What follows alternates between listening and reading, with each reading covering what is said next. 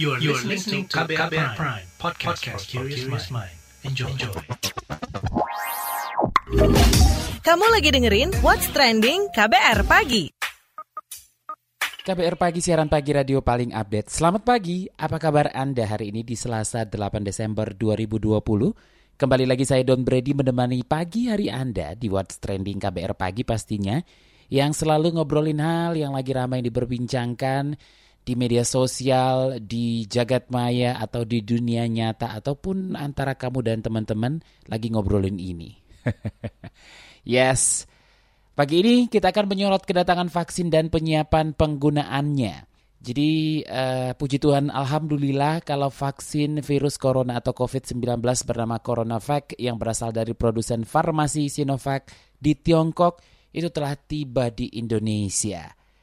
Jadi uh, vaksin ini tiba di hari Minggu malam kemarin di tanggal 6 Desember ya. Jadi sebanyak 1,2 juta dosis vaksin didatangkan dari negara atau negeri tirai bambu. Menggunakan armada pesawat milik pemerintah langsung dari Beijing, Tiongkok, Presiden Joko Widodo dalam pernyataan resminya menyampaikan bahwa vaksin tersebut akan menjadi permulaan awal vaksinasi COVID-19 di tanah air. Meski vaksin sudah tersedia, pemerintah diminta bersabar menunggu izin penggunaan kedaruratan yang dikeluarkan oleh Badan Pengawas Obat dan Makanan atau BPOM. Direktur Lembaga Biologi Molekuler Eijkman Amin Subandrio mengatakan vaksin itu harus dipastikan terlebih dahulu efektivitas dan keamanannya. Selain itu, juga harus ada kajian mengenai manfaat dan efek sampingnya.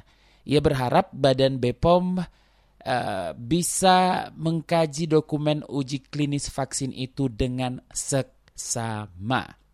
Sebelum kita bahas lebih lanjut, kita dengarkan dulu keriuhan netizen plus 62 soal ini. Ini dia.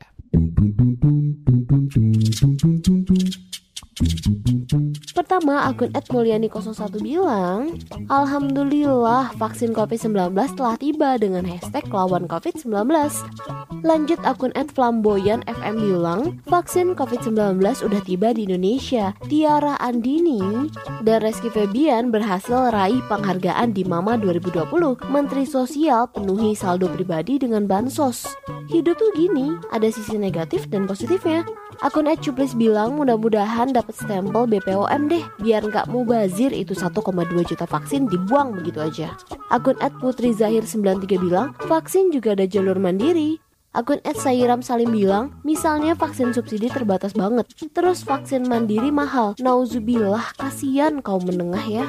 Kalau akun Ed Fasioma underscore days bilang, berita baru dan alhamdulillah vaksin untuk COVID-19 sudah tiba di Indonesia. Semoga dapat membantu dalam penyelenggaraan Pilkada Serentak 2020. Akun Ed Sarah Diari bilang, Betul, tapi alangkah baiknya memang beli vaksin yang sudah jelas bekerja di tubuh manusia dan siap dipakai.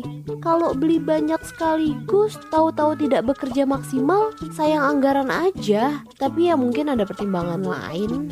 Sedangkan akun @bubat soang SKB bilang vaksin baru sampai bandara semalam. Dikira masalah langsung selesai apa? Kayak di ending-ending film Korea. Yang terakhir akun @keong ajaib bilang tetap taati 3M meskipun sudah ada vaksin ya dengan hashtag vaksin datang tetap jaga 3M.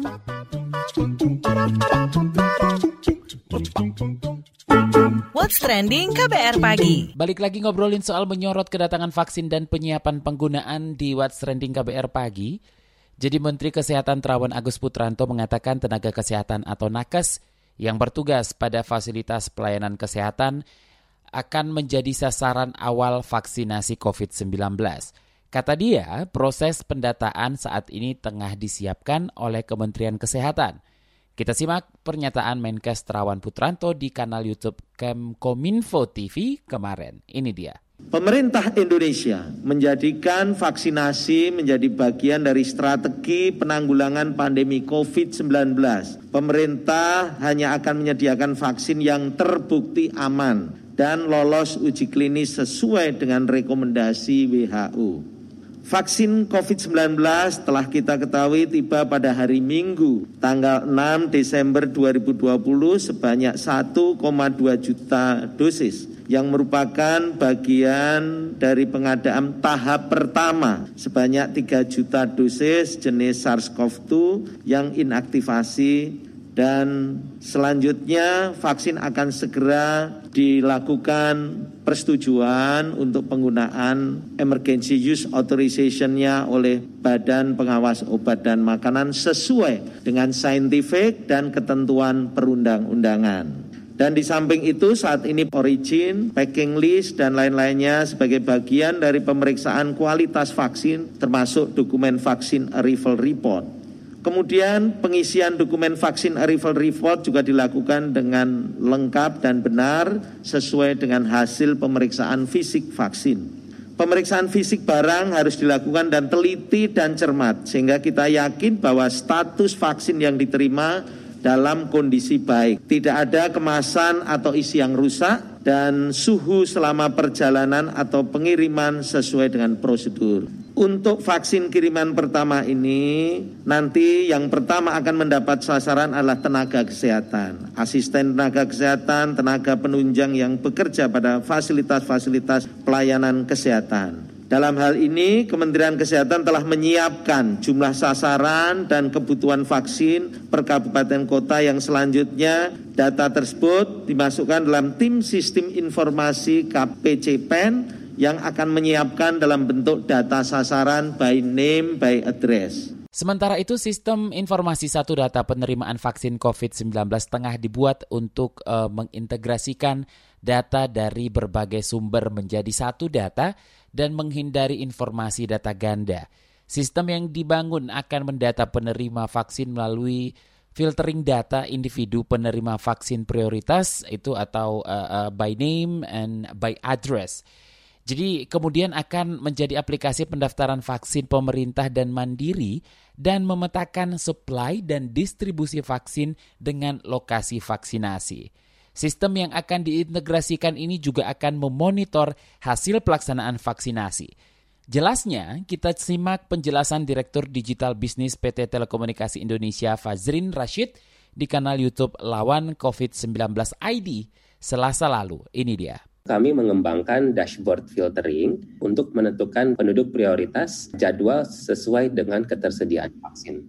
Kenapa ini diperlukan? memang untuk saat ini jumlah vaksin itu yang akan tersedia di awal begitu ya lebih sedikit lah daripada jumlah penduduk sehingga memang perlu diprioritaskan di antaranya tenaga kesehatan, TNI Polri, orang-orang yang ada di garda terdepan.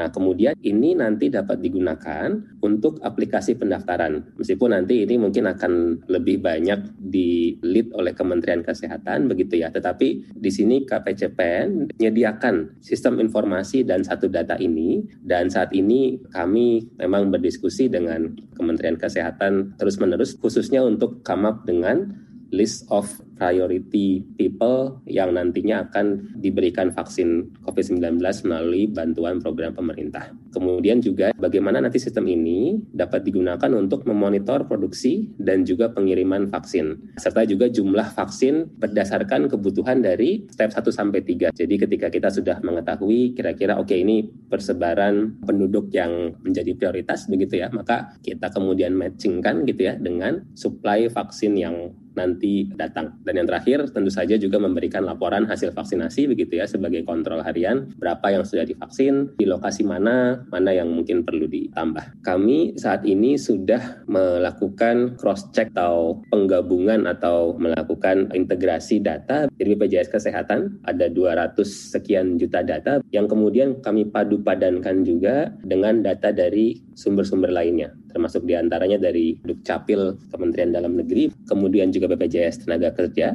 kemudian juga Kementerian Kesehatan khususnya untuk tenaga kesehatan dan juga data dari TNI Polri untuk meningkatkan kualitas data. Karena ternyata kami menemukan bahwa ada data yang masih tercatat sebagai satu member ketika di cross check kami temukan bahwa sebenarnya orang tersebut sudah meninggal begitu. Ke depan mudah-mudahan ini dapat menjadi juga salah satu awal yang baik untuk satu data kesehatan Indonesia. Nanti kita akan ngobrol dengan Direktur LBM Ekman Profesor Amin Subandrio ya. Jadi jangan ke mana-mana, tetap di What's Trending KBR Pagi. Commercial break. Commercial break. Anggota komunitas Be Home, Laras, memberi semangat kepada teman-teman Broken Home untuk berprestasi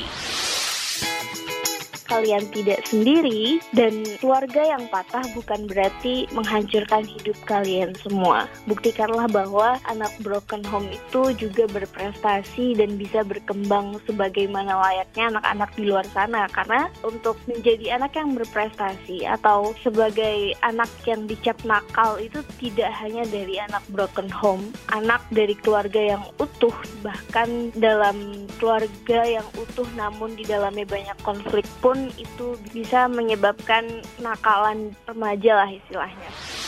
Simak obrolan selengkapnya dalam podcast Disco, diskusi psikologi dalam episode Ketika Rumah Bukan Tempat Ramah di kbrprime.id dan platform mendengar podcast lainnya.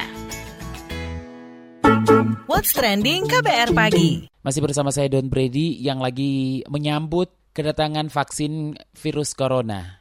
CoronaVac namanya ya. Sembari menunggu izin penggunaan kedaruratan keluar ya, pemerintah itu diminta menyiapkan fasilitas penyimpanan vaksin yang memadai. Jadi Direktur Lembaga Biologi Molekuler Eijkman Amin Subandrio itu menekankan agar proses penyimpanan vaksin harus memenuhi prosedur yang benar supaya kualitas dari vaksin tidak menurun. Sudah bersama saya Direktur LBM Eijkman Profesor Amin Subandrio. Prof, sebanyak 1,2 juta dosis Sinovac tiba di Indonesia. Meski izin penggunaan darurat belum terbit, bagaimana menurut Anda, Prof?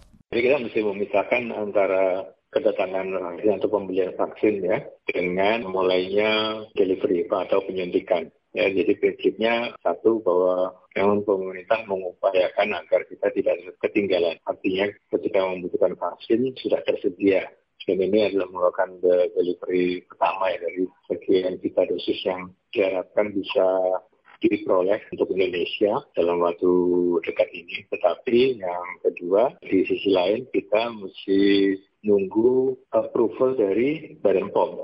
Karena intinya adalah semua produk obat maupun makanan, termasuk vaksin, yang akan diberikan ke orang Indonesia itu harus mendapat izin dari Badan POM. Nah, saya kira saat ini Badan POM, walaupun vaksinnya sudah datang, masih terus melakukan pengkajian terhadap dokumen-dokumen yang ada.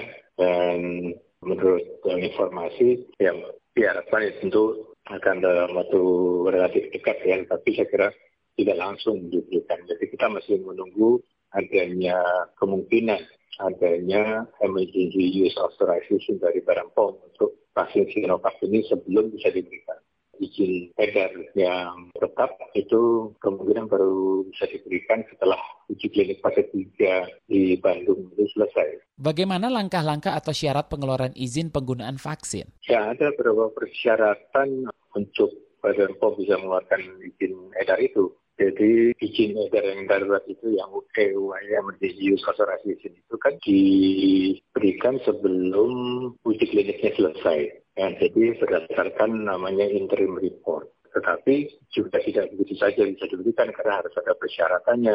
Satu, itu situasinya memang emergency. Jadi ada situasi emergency yang membutuhkan obat atau bahan tersebut untuk digunakan. Yang kedua, sudah ada laporan mengenai efekasi dan safety dari produk tersebut dari manufakturnya.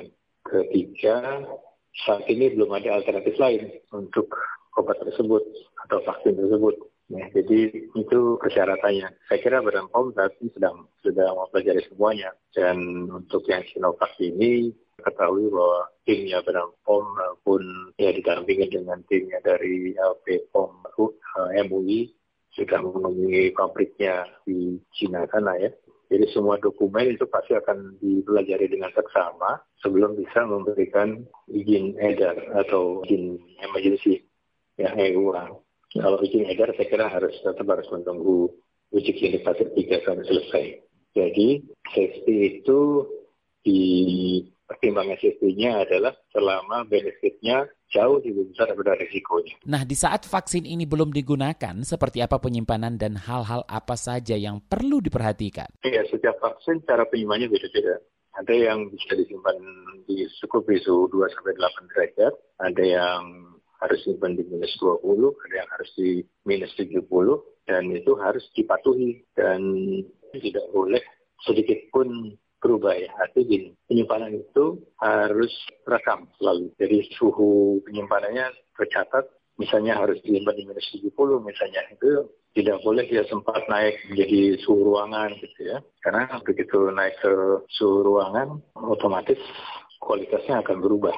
Sinovac ini biasanya dia cukup selama dia selalu dalam dingin ya 2 sampai 8 derajat itu bisa disimpan sampai beberapa bulan ya. Nah vaksin ini akan didistribusikan daerah. Apa yang harus dipenuhi pemerintah daerah? Ya, jadi distribusi itu memperhatikan tadi sifat vaksin juga ya. Kita mesti memastikan bahwa sampai di tempat akan disuntikan itu masih dalam suhu yang disarankan. Nah begitu nanti dia sampai di tempat, kemudian mau disuntikan baru boleh itu dikeluarkan, kemudian di biarkan di dalam suhu ruangan. Tapi begitu dia sudah mencapai suhu ruangan, dia harus dihabiskan hari itu juga. Mungkin bisa bertahan beberapa jam, ya nggak sampai hari-harian. Sekali lagi, begitu suhunya naik di suhu ruangan, ya akan terjadi perubahan pada sifat proteinnya. Nah, itu cold chain ini harus dijaga selama penyimpanan, selama transportasi, sampai dengan saat sebelum delivery. Ya kalau hanya 2 sampai 8 derajat itu bisa didapatkan di ya, rumah sakit, puskesmas juga mereka punya. Itu harus dikontrol juga ya, jangan sampai pendinginnya, lemari pendinginnya itu suhunya terlalu tinggi ya. Karena kalau sampai berhari-hari disimpan di suhu di atas 10 derajat misalnya karena refrigeratornya tidak berfungsi baik itu, itu juga tidak diinginkan. Jadi harus dipastikan dulu bahwa semuanya tersedia dan sampai saat ini sih di semua, semua fasilitas kesehatan karena sudah terbiasa menyimpan obat, menyimpan vaksin di refrigerator mereka, jadi mereka sudah siap. Tentu volumenya juga mempengaruhi ya apakah jumlahnya yang akan dikirim ke situ demikian banyaknya sehingga melebihi kapasitas refrigeratornya tentu itu harus dipertimbangkan juga. Sebelum dikirim, saya harus dikomunikasikan ke agennya apakah mereka sudah siap dengan refrigeratornya. Dan juga ketika mau ditransportasi, mesti diperhitungkan berapa jam perjalanan ke sana dan bagaimana kita memastikan bahwa suhunya tetap 2 sampai 8 derajat. Terima kasih Direktur LBM Ekman Profesor Amin Subandrio. What's trending KBR pagi. Demikian KBR pagi hari ini. Jika Anda tertinggal siaran ini, Anda kembali bisa menyimaknya di podcast What's Trending yang ada di kbrprime.id, di Spotify dan di aplikasi mendengarkan podcast lainnya. Terima kasih sudah mendengarkan dan beradi pamit. Besok ketemu lagi. Have a nice day. Stay safe. Bye-bye. Terima kasih ya sudah dengerin What's Trending KBR Pagi. KBR Prime, cara asik mendengar berita. KBR Prime, podcast for curious mind.